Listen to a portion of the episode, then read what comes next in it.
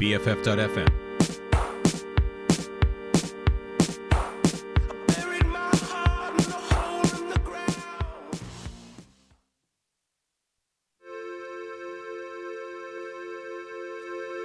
Well, we're driving um, driving through Wiltshire. Very nice countryside, sky, ground, all that sort of thing. Natural marriage of uh, natural resources. And I'm looking out the window because I don't come from that part of the world, and I said, um, "What's that over there?" And it was sort of um, a sort of low grey concrete thing. It was all surrounded by fields, really nice trees, but there was this sort of low, like a sort of a large square of concrete, like the foundations of a building that hadn't been built. But it had little walls, little about a foot high or something, or looked like that, maybe two foot high, two three foot high. And in fact, it was a sort of the top of it in a, f- was a sort of flat roof. And I, I thought, oh, I see. And then um, I pointed as a car got past it. I said, uh, "What was what was that?" And the um, the uh, country person who was with me uh, said, "Oh, uh, that's where they keep pigs." I thought, "Oh, yes, I see. That's where they keep pigs." And the sun was shining down, and uh, grass was green, and it was all very lovely driving the country. I suddenly uh, thought that what that building must have been like from the inside. You? Thought, um, in there. Pigs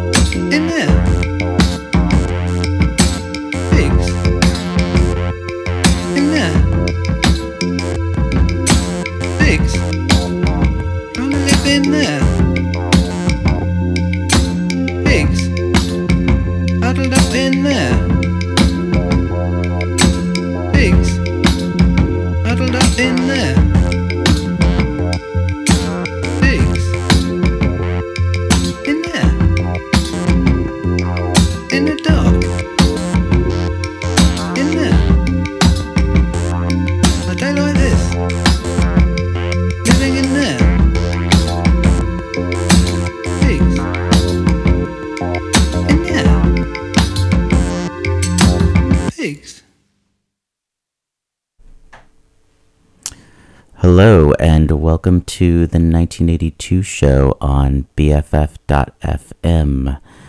I'm your host, Phil Ventura, and today I'm joined by a very special guest, the owner and operator of Pyramid Records, Bobby McCole. Welcome, Bobby. Hi. What was that we just listened to? That was Robert Wyatt um, playing pigs in there.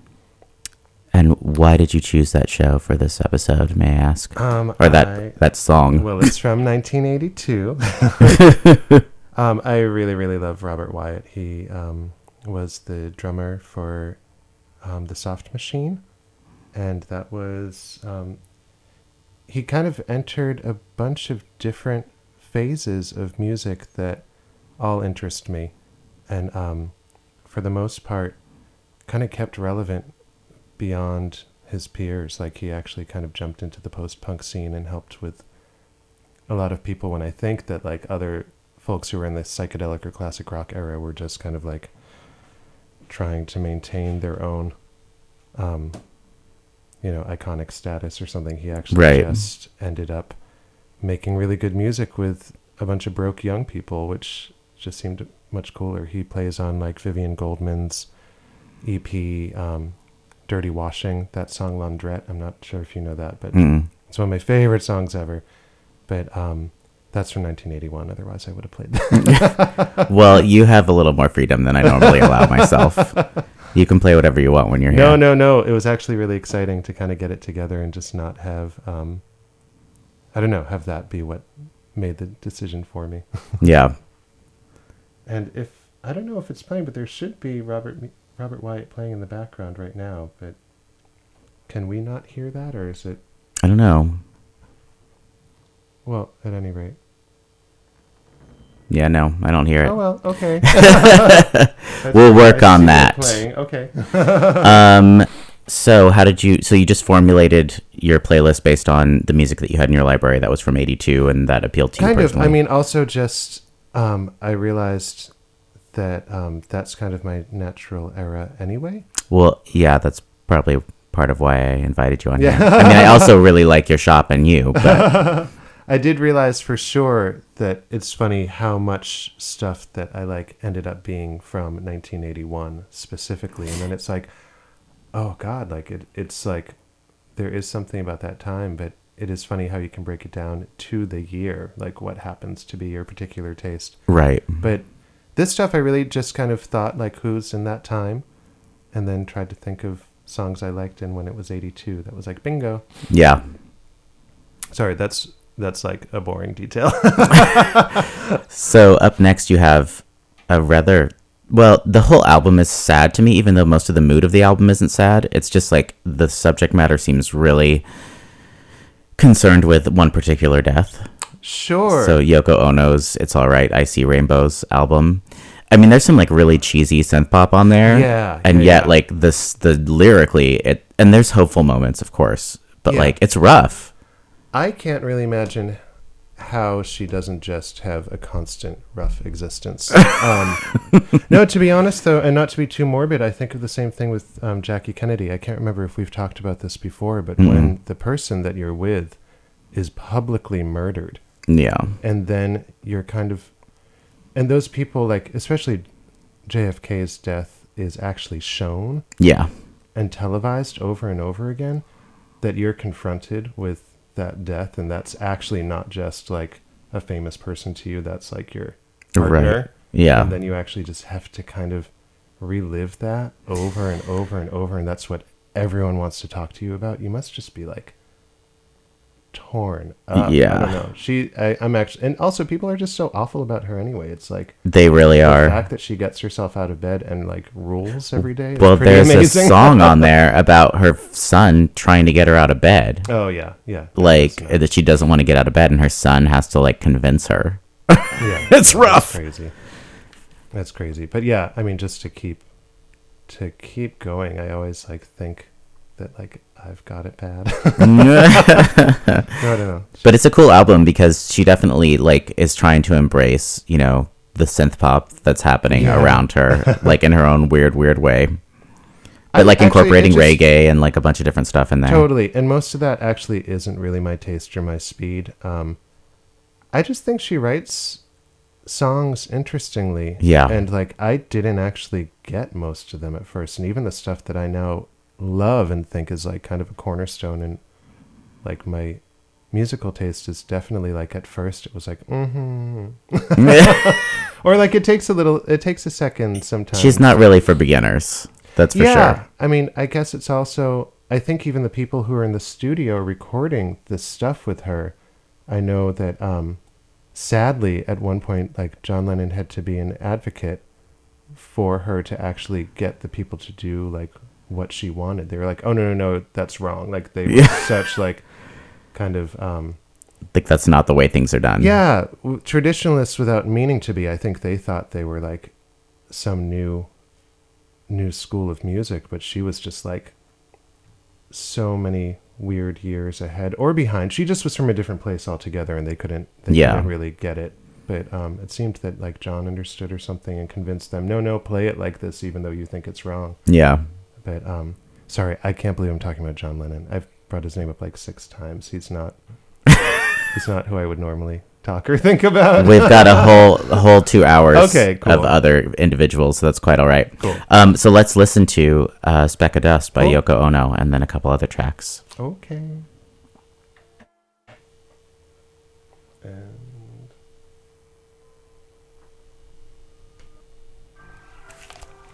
Did you turn the mics off? Yep.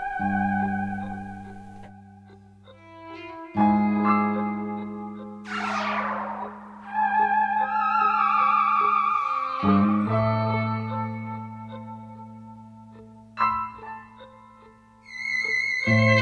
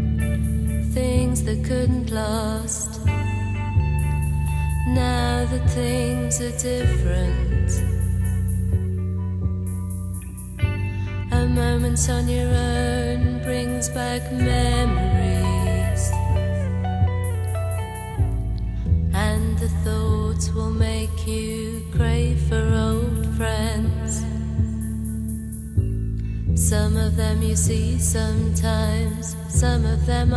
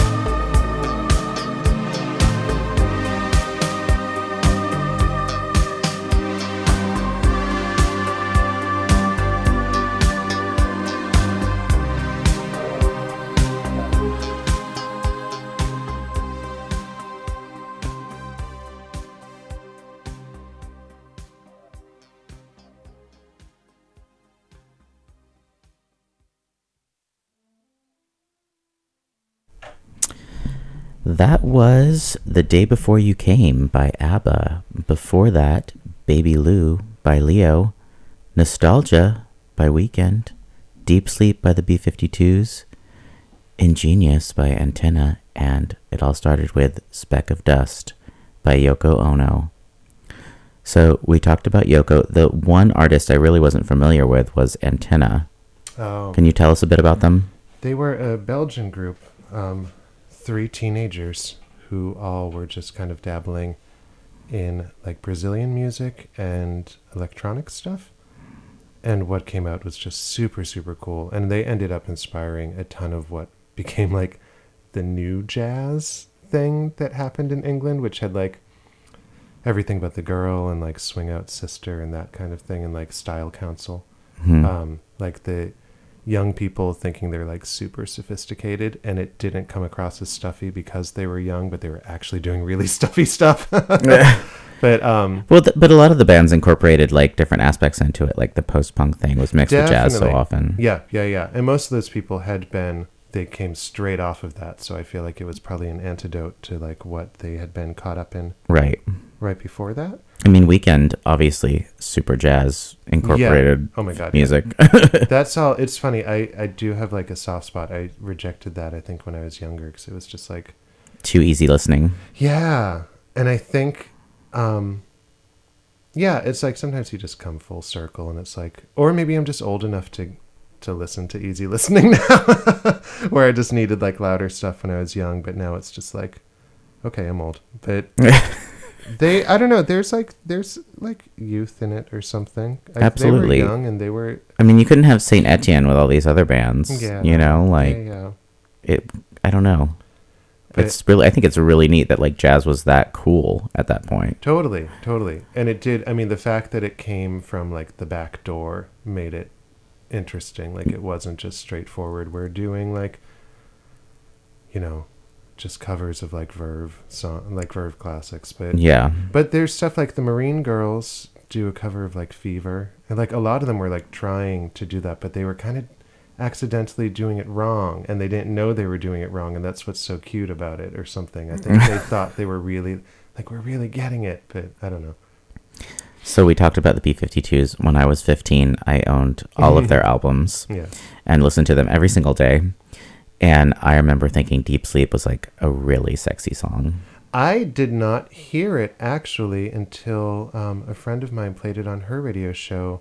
I mean, this is now like 15 years ago, but I grew up with the B 52s. But we had the Mesopotamia 7 inch. So it was Mesopotamia and like Throw That Beat in the Garbage Can. Mhm. So I didn't have the other songs on the EP. Oh my god. And then so I- good. But then I owned the EP for years and didn't listen to it because I forgot one of the songs on there has a lot of Fred on it, and I'm I've got like a um, I mean, throw that beat in the garbage can does. yeah, but it's got like the girls have like this signature harmony. It's like a car alarm harmony Mm-hmm. where they're kind of doing like what they choose as the harmonic line always kind of sounds a little like blary or there's like a like a kind of like horn sound Mhm. to it and anytime they do that like i get chills because they're just they're so cool when they sing together they actually sound like they're related Well, and most of that EP is them, yeah which is great. I Well, that mean, was Nip It in the Bud is like a Yeah. classic Cindy track. So good. I just freaked out when I heard, um, again, when it was, when I heard Deep Sleep, it was like, wait, is this like Young Marble Giants? Like, I didn't really. It's way out of the norm for B52s. Totally. It's so, it's super subtle. You're used to there being some kind of like, where's my poodle? Or, you know, like some stupid like thing thrown in, but like, and the girls usually are belting. So suddenly just Right. to have them kind of sleep through this track is super cool. But Yeah. that also, again, so David Byrne and Kate that. didn't like usually get the focus in the early days either. So. True. I know. Well, if you watch old videos of their performances in like punk clubs and like cafes before they even I think were signed hmm to Island, I think it was. Um they came as like a fully formed package. They really had their thing totally down. They didn't like they didn't have to like spruce them up to Right. put them on tour. They actually like they each did what they were doing so well. And at that point Kate was mainly just handling like synths and playing guitar and stuff hmm and singing like a second as like second or third vocalist. But, Right. Um, if you watch them do like Dance This Mess Around, there are times where like Kate and Cindy's voice are so similar that you don't necessarily even think that um, maybe you think it's all Cindy in those years, and it's like Well, I mean, I'm the kind of Yeah. super freak I can always tell. it's true. I just love their for them. I love when families like sing together because their voices naturally blend because they're Mhm. from the same Right. like, gene pool. But then when people find each other in the outside world and can sing like their family members and like they've got the same voice but maybe like a half step a half step up. Like Mhm. ABBA does that. Right. Um, um, like Stereolab. yeah. Letitia and Mary sang like they were sisters, but they weren't related, but their voices had some kind of like kinship or something. For don't know. sure. I just said kinship. but no, I love them. I love the B 52s. I don't mean to make fun of Fred, but I think they're kind of at their best for my taste when he kind of steps back. And like, I, I just definitely like the songs where it's focused on Kate and Cindy. But David Byrne produced that. They were supposed to do a whole album Yeah. and the bummer is that um I guess he hadn't slept in like three months because he was doing the yeah, he was doing a soundtrack soundtrack at the same Wheel. time. Yeah, Yeah. And- Well, and they were having arguments with him about the direction, I guess. yeah. I know he was making it sound. I mean, you can if you listen to Mesopotamia, the song. I mean, that song is also super unusual for the B52s, but the production is super Talking Heads and it's I- super like Brian Eno. I love the production on that whole EP. that song Mesopotamia is one of the I mean, it may be the first song I actually remember hearing period in my life. It had such What? Oh god, yeah, yeah. We had that again, I'm I'm like I grew up my sisters listened to that obsessively and my brother um and I was like born into their record collection. so like by the time I was like hearing things and like absorbing what I was hearing, that was definitely like what they were into. And they'd play things to death. Like they and but like that's what I do too. I don't know. Yeah. Well, especially, I don't know, when we were younger. Yeah. Oh no, I still do it. I like it's so sad. I have a store. I've got like thousands of songs I could be listening to and listening to on any given day and I tend to just pick up the needle and listen to like The same B record. of this same album over and over again and Well- been, I always snap back to like the same records too. Anytime I'm in a rut, I kind of go back to like the ones that I obsessed over in high school Yeah. and then I sometimes it will like I think I think I'm superstitious about it. I just think like I'm gonna start over again, start at like square one, and then maybe this will take me to a different square two, and like shoot me in a different trajectory. But I think that that's nonsense.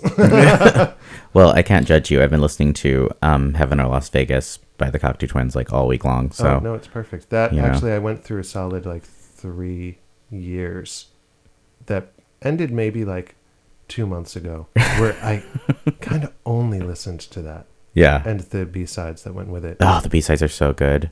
I really, I, that's another one. I rejected it when it came out because it sounded, um, it didn't sound like the '90s, and I didn't realize that that's a good thing. Yeah. But in the '90s, it was like, what, what is this? Yeah. know. Anyway, yeah. So let's see. Who haven't we talked about in that set? Lio, Lio, Portuguese, French, ingenue. Yeah, she also um, was Belgian, but was um, I think her parents were Portuguese. She was born in Belgium and became a French pop star in like the post punk phase, but also kind of like in the same like bow wow wow thing. She was like I think like fifteen, and Yeah. they were like selling her as like a sex kitten kind of thing. Right. She, had like an oversized shirt and like no pants. Yeah. but she was so cool. She's so cool. And um, all her songs were so good. The first album, I think it's just called Lio. Yeah. Um, I can listen to that and just start it over and over and over. The album that this was from was a strange one. It was only released in Canada. It's called Suite 16. And they had her re record most of the hits from the first album in English Ugh. and but the um, the lyrics were all translated by um, the Mael brothers from Sparks, and so I don't know if you ever listened to Sparks. But, Not a um, lot. I really only listen to like Kimono My House, but um, they. it's so strange. You suddenly realize that a lot of the melodies were kind of perfect for them to fit their lyrics into, Hmm. and um, it works. Some of it's a little bit stupid, but like, but it's it's its own album and it's cool. But they tacked on maybe six new songs that were all kind of singles that um, they just threw into the end of the English language album. And that song, Baby Lou, was a Serge Gainsbourg song that Jane Birkin had had a hit with. But Jane's version was like really upbeat and kind of awkwardly like synth jazz kind of thing. And then Mhm. Lio slowed it down. There's a really great TV performance of her doing it. And she was debuting a new short haircut. again, I think wearing a sweater and no pants, but like she's, Right. she looks sophisticated. Speaking of TV, the B 52s were on, I forget if it's Days of Our Lives, one of the Days Oh, yeah, soap operas totally. in 82, doing, doing- Throw That Beat in the Garbage Can. Oh, I thought they did like Private Idaho or something. they did both. Okay, They did two performances. Crazy. Yeah. You can see it on YouTube. Yeah, that's bonkers. Weird TV appearances like Rip Rig and Panic were on um, Yeah. the young ones. Yeah. That's actually how I found them because I was looking up Jennifer Saunders, who ended up from like Absolutely Fabulous and all that. She used Yeah. to appear because I think her husband was on that show and he was like the producer of Ab Fab or something. But um, she was on that episode and then suddenly Rip Rig and Panic is just like playing.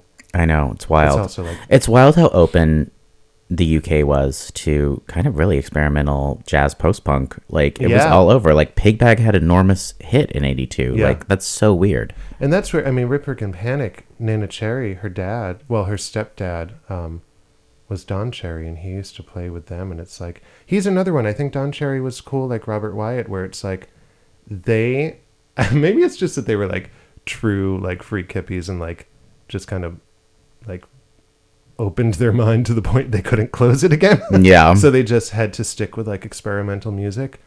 But I feel like as a lot of people mellowed and you watch people like Peter Gabriel kind of turn into who Peter Gabriel became, Robert Wyatt, I think just stayed so cool. Mm. I don't know. He's still like everything he does. I'm just like I'm I'm crazy about. I So the last the last people on our list are the legendary ABBA. Oh my god. I love them. and of so course, much. Frida put out her solo album, her first English language solo album in '82, which was produced by Phil Collins, and Collins. had the enormous hit. That was another song I remember. I guess 82 was really when I started like my ears were opening up. I was what like 4 or I, I probably was like 3 cuz I was born at the end of 78. But um yeah, ABBA I remember when I was little like The Winner Takes It All was a big hit and I didn't realize that they were foreign. Like cuz I wasn't really good at English at that mm. point. You know what I mean? Like you don't even really recognize accents as a kid sometimes you I never have- thought about that about them until much later. Yeah, because Oh, all their songs are in English and Yeah. they're pop songs. So it's- totally totally but now you listen you can like i mean you can hear their accent but it is well, amazing. and just the I way guess, they like- speak is like awkward. yeah but god i love them so much. And their songwriting i think is i mean like i don't know people try to fight me but I mean, they're just so good. They're so good. They're like professional songwriters. And it's like people who write jingles for commercials. Like any abba song in the early years has like six parts that could all be hooks. Like Yeah. their bridges could It's be hooks insane. their verses could be hooks. They have like pre-hooks that are as good as the hooks. They have like it's their oh i just love them. And they that like those singers too like they're not like don't take them lightly. They're such good singers. They were professional singers before they all got together as abba. And um what they do with harmonies is also so crazy. And what they were able to do with the two ranges of the singers is crazy. They covered so much ground. Of course this song that we just played was actually just Agnetha. At this point in their career they were barely speaking to each other the four Right. of them because it was two couples they split up. Abba got really dark. Like the second to last album it's like uh-oh. And like you can even look at the like the cover of the album. It's like brown. It's like oh. And then the final album. The songs are like they're you can tell that they're trying to keep it above water but like there is such like darkness throughout that album. And then this was their final single after they had kind of like they realized they weren't They were done. albums anymore Yeah.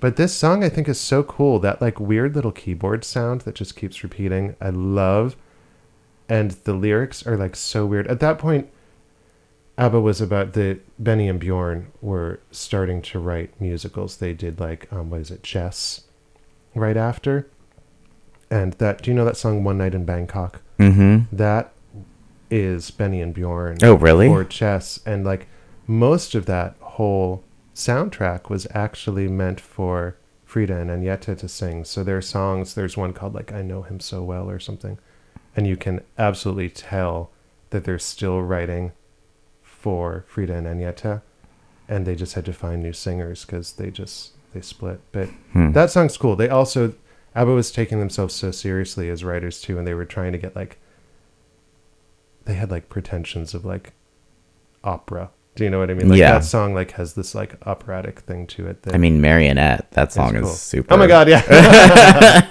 I love them though. I recommend anyone who doesn't like or care about ABBA, listen to the song Eagle. It's really, really weird and watch the video. Um, not the video from the movie, ABBA the movie, but the video where it looks like they're in this like acid bleed like video. It's like like VHS video. Um, it's so good. I like making people like ABBA who don't like ABBA because it's like there's a million songs and there's one for you. I swear. Yeah, absolutely. But they're also I I think of them like honestly like the Beach Boys or like the Bee Gees or the Beatles like those people who were just like hit factories and it's like my god you have like 40 really famous songs and then you've got Yeah. another 60 that are good and nobody even really knows them but it's like Yeah. I, I like getting into like ABBA non single tracks like I don't listen to ABBA Gold like that's like amateur stuff anyway sorry So, what do we have coming up next?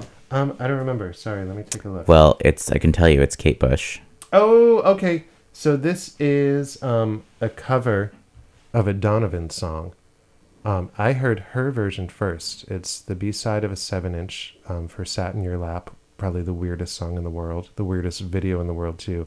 But the B side is really, really beautiful, and this is another one. I think people who maybe are turned off by some of Kate Bush's more dated sounding stuff and like maybe they don't like like the dreamings too much for them or hounds of love even is like too too i don't know. 80s. people just seem to think she's too much of something no matter She definitely is. is she is. And it's like is that your thing? But this is one of those songs that you can kind of slip into a mix and people um seem to react okay to it in my experience. But um i love it and i listen to it constantly and i don't i even on the back of the seven inch she thanks donovan for like writing such a beautiful song or something. And it's like oh that's really sweet. It is a beautiful song. And his version is also hypnotic.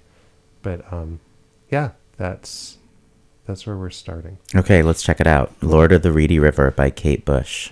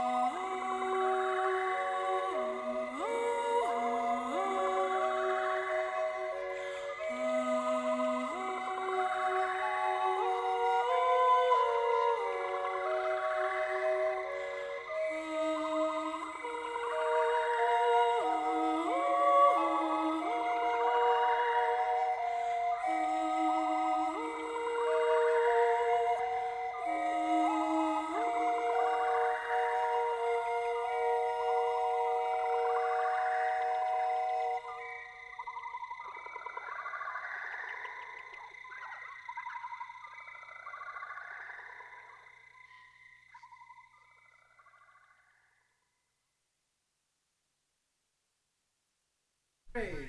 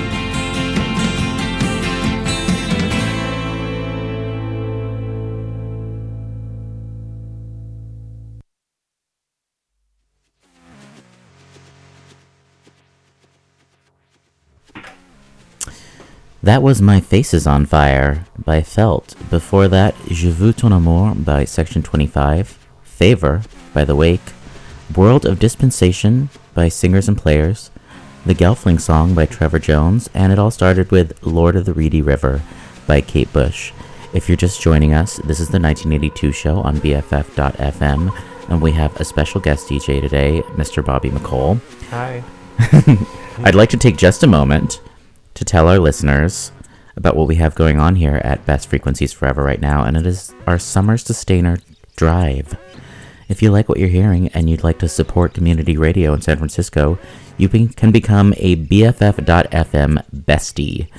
You pledge a monthly donation of $10 or more, and you basically join us, and there's a lot of perks. There's pins, t shirts, bags, uh, event invites, giveaways of tickets, and we have a monthly Bestie Bash, which is a concert series curated by us along with Father Daughter Records and Take Care Tapes.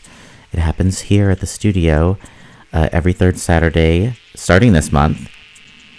Um, so anyway, you can pledge that way. You can text BFF to 501 slash 55, or you can donate on our website, bff.fm slash bestie. Or you can just donate the old fashioned way, bff.fm slash donate, and you can even just donate a particular amount. Any little thing helps. You could help this show, for instance, if you wanted. Um, if it's your favorite, or if you have another one you want to donate to. That's it. That's me trying to convince you to part with your precious dollars. Um, Can I actually plug my friend Kelly's show that's on the same station? of course. Thursdays, 10 to midnight, she does Diamond Shoals, and it's all um, tropical and exotica, which So you know, listen Yeah. um, Wednesdays at eight a.m. Listens th- Thursdays at midnight. um, but yeah, there's a lot of there's over a hundred uh, DJs yeah, that yeah. volunteer. We don't get paid. We just do this because we love it. I'm not getting paid. I'm sorry. um, but there's like a huge range of music that you can enjoy here. So uh, you can certainly find something that you're into if it isn't 1982, but I hope that it is. Yeah. Um, but back to Bobby McCole. I'm, I want to talk about the tracks we played, but first I want to talk to you about your business. You are the owner and operator of Pyramid Records. It's my favorite record shop in San Francisco. Mine too. so let's talk about it a bit. Yeah. It's on 24th Street in the Mission. Yep. Um, I've lived in the Mission really pretty much the whole time I've lived in San Francisco. I lived in the Castro for like a minute. But um, yeah, I love the Mission, and it's still the most missiony part of the Mission. And um, It really hasn't- is. You know, it hasn't turned into Valencia, and you feel like you, for like 10 years or more, people are like kind of predicting that it's going that way, but it's kept this like nice equilibrium where it still feels like the neighborhood, and it's like, I don't know, I love that street. I love being there, and um, I love the store. The store is so small, but I, I don't want a big store. Well, it's the perfect size to my mind, and I always find Me something too. I want there. Somehow, you keep getting good stuff coming in. I don't know how you do it, but I think it's easy to keep a small store stocked with.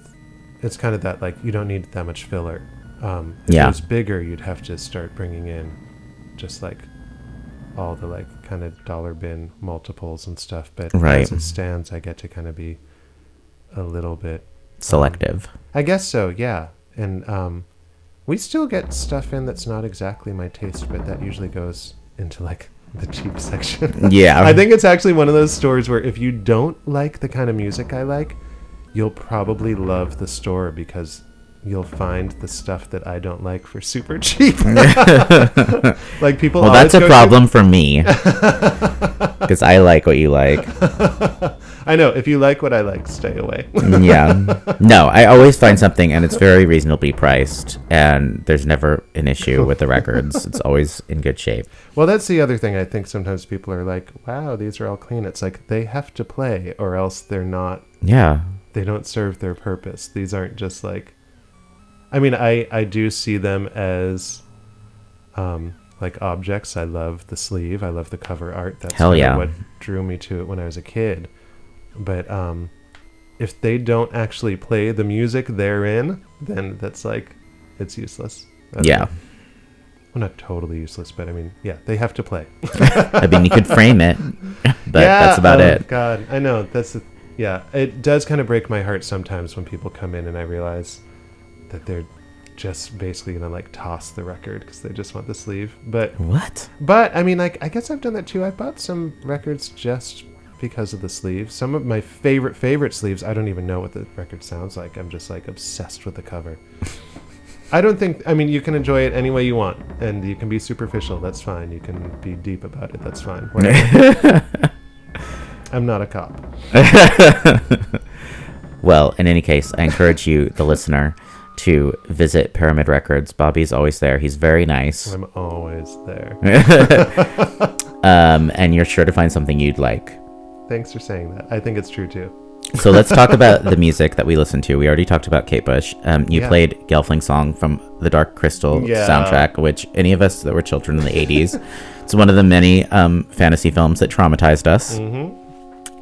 I I mean like it also I mean it, it did traumatize me a little bit, but it also like I like pretended like my best friend and my brother and I would like play that movie like we'd pretend that we were in that You'd be Gelflings. all the time all the time because it really I mean like the world of that movie is pretty amazing it's all like handmade like everything that you're seeing on set Oh, it's absolutely it's all on gorgeous. sound stages Yeah. so many artists were employed to make that movie and people who do like weird art so it's like they were otherwise not employable people Yeah. and they got to have jobs i love jim henson he Oh, hired yeah. so many creative people but the music apparently they originally went with kind of like a john williams orchestral kind of thing Mm. and then they were like this isn't really working It doesn't match the, so- visual aesthetic. so they just went with a weird, dark, and New age. Kind of, yeah, definitely. It's super new age, and then there's stuff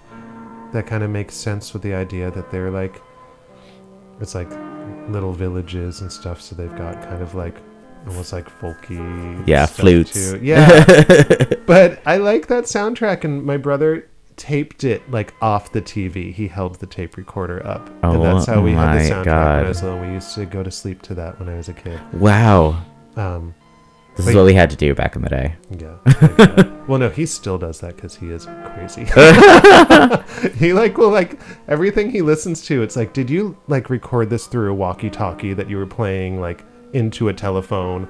That like uh, he Oh just my God. he does like a five-part process, which I I love, but it's like you know, technology happened. yeah. You're like, you can find this.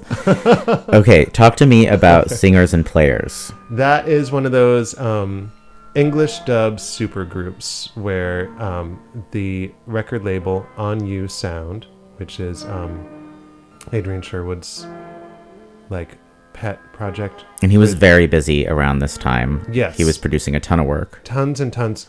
He worked again with um, Vivien Goldman, who I referenced, um, who did a single with Robert Wyatt. Um, the singers and players was kind of a best of. It's almost like how 4AD had This Mortal Coil. Singers and players had members of like the Dub Syndicate and um, um, African Head Charge and um, New Age Steppers and Creation Rebel and the Slits and um, Pop Group.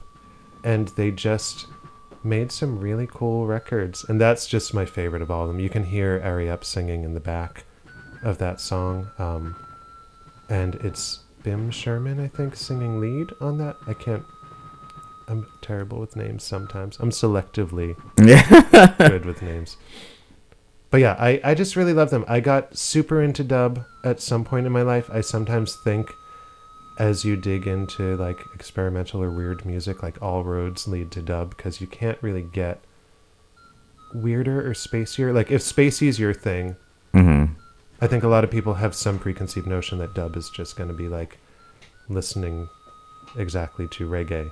To instrumental reggae. Yeah, And, that's what kept me from it for so long. there is a whole world that's like with dub that's actually closer to like elements of like krautrock or something where it's like studio like eeriness And Yeah. i think that like that's just so me so i like dove headfirst into especially if you want to start somewhere i would say um if you're not like a reggae person and you're not coming from like the the like reggae or soul side of it which um i think I don't know. When I talk to people who don't deal with dub, that's kind of because they don't come from those worlds. The people who already come from like reggae or soul go naturally into dub. But if you come from like rock or punk or something, I think the the English early 80s like dub scene is a good like first step because it's Mhm. kind of like a natural progression from what was happening with how punk turned to post punk and then there was so much like dub influence and even like if you listen to like the pretenders at that time and the clash and the slits and stuff they all turned like pretty like that song private life um the Right. pretenders grace jones covered grace jones is another like good way to get into dub if you're not really because she's got like sly and robbie as her backing band Right.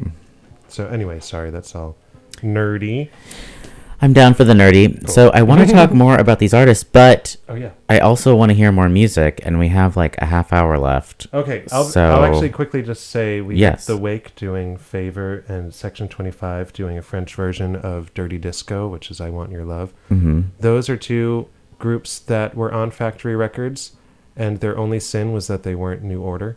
Um, they're really incredible bands, and I think if, and I love New Order, but they just weren't that popular. And I think once you dig into the second and third layers of some of those labels, you get to really cool stuff. And the Wake, they turned into like a twee group later on, but um, their first two albums I think are just so cool. Section 25, I'm obsessed with. But this was when they were still more post punk. They got a little more new order synth kind of thing. Hmm. And then what did we play? Felt. Felt. Um, yeah, that was just I love that single. His voice is an acquired taste. Um, I love Felt. I love Cherry Red Records. Um, I came to them because of the Marine Girls, who we'll hear later.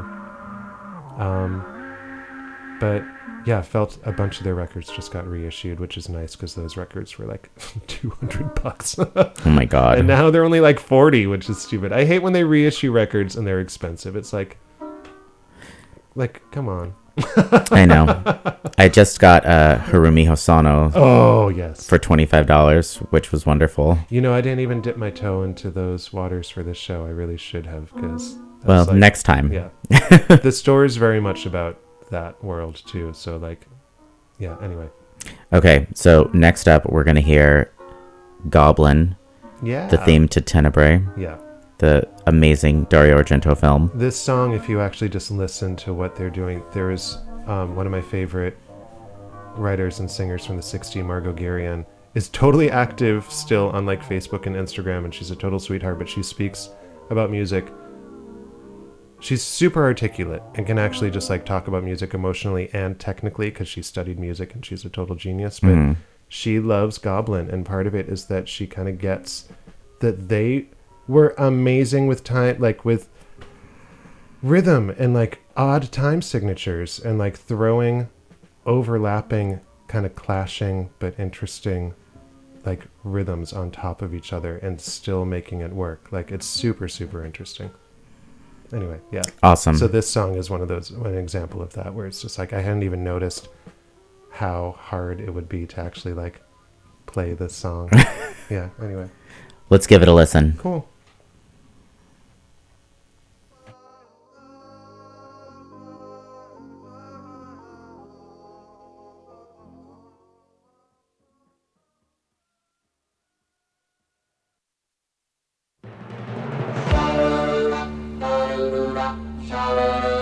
Ba-do-do-da,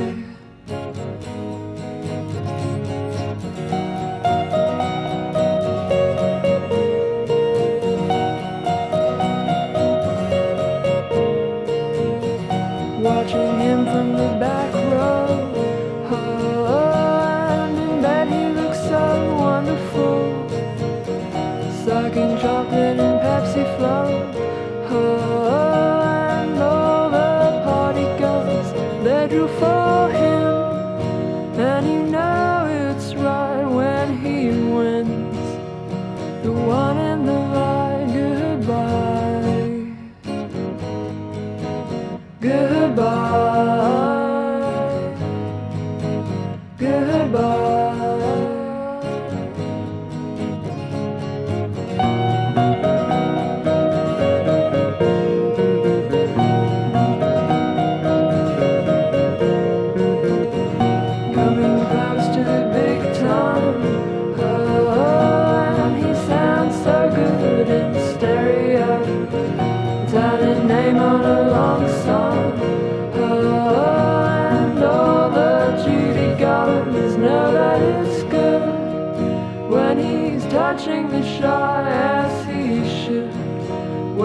he's making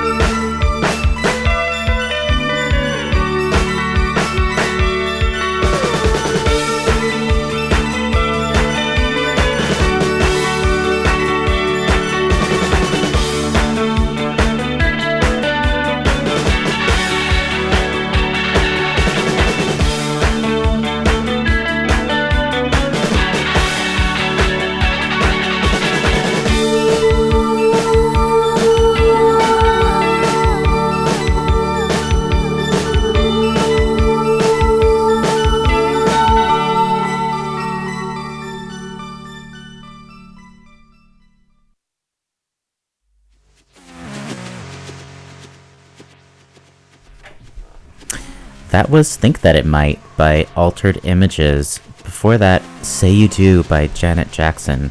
Falling in Love Again by Klaus Nomi. Goodbye Joe by Tracey Thorn. And the Tenebrae theme by Goblin.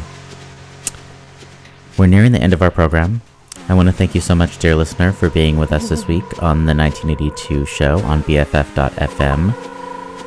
And especially, I have to thank Bobby McCole, our special guest DJ today, who brought us so much wonderful music to listen to.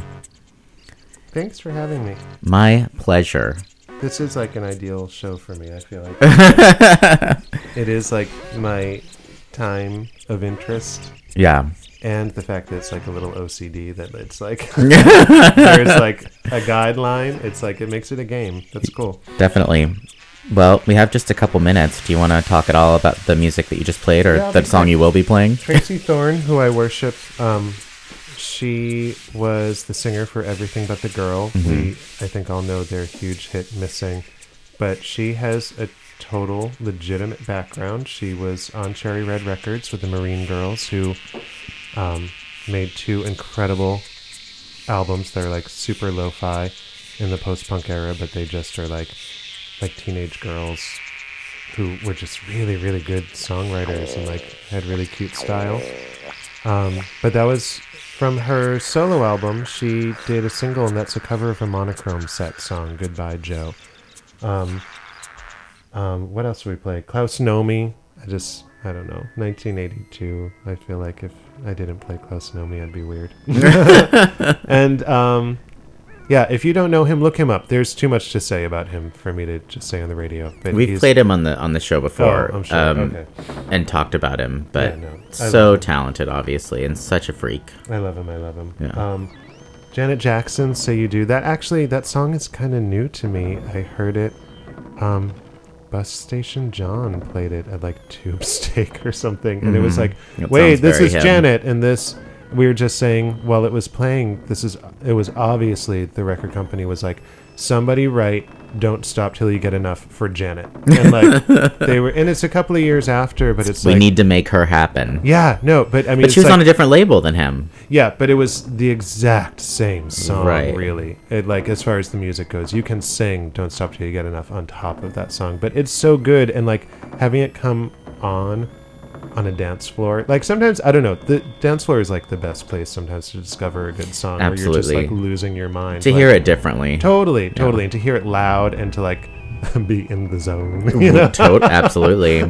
I also another dance floor freakout thing is um, I wish people would play this. I play it when I when I DJ, but um, we heard altered images. Think that it might, and I think most people just play like one of a handful of their songs. Yeah. And they're all good. Um, but I love that one. That um, I think that might sounds really good on a dance floor, and it also has like a weird sweeping feeling to it, so you can kind of get carried away. Yeah. Clare Grogan, I think, is the singer. And her voice sounds so much like Noosha Fox from the 70s. If you've ever listened to Fox, they're like, I recommend them. They're amazing. But um, she was an actress and she was like best friends with Siouxsie Sioux. Oh. And Altered Images started by touring with Siouxsie and the Banshees. And it sounds weird That sounds super weird. until you actually if you i was having this conversation in the car the other day we were listening to um i could be happy and although it totally sounds like like night and day hmm Siouxsie had a bunch of like really kind of poppy songs Well, the structure of most of their songs was very pop. Totally, totally. And like, it is funny, like Siouxsie's thought of as goth, and I don't think that Siouxsie and the Banshees have a goth album. Well, They just have, like- Juju.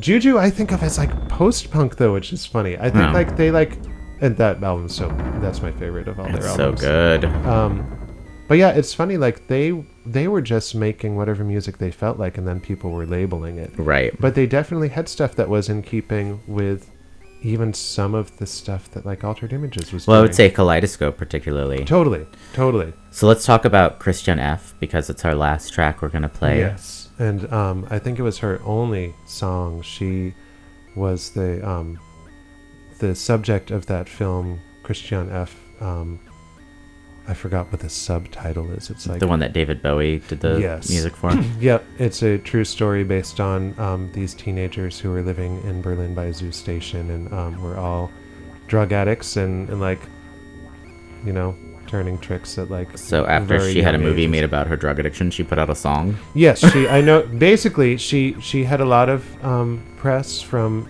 It initially started as a book. It was like a newspaper article that then puffed out to a book, then got turned into a movie, and she was like a little bit of like a social celebrity for a bit, hmm but kind of in the underground because Right. it's not like people were inviting her to like Right. White House dinners or anything like that. But she was. Um, she ended up dating somebody like who owned a label, and they got a couple of songs together and they're so good and this is like a long edit of one of the songs and i think we'll have enough time to get through the whole thing but um Let's listen to it. yeah.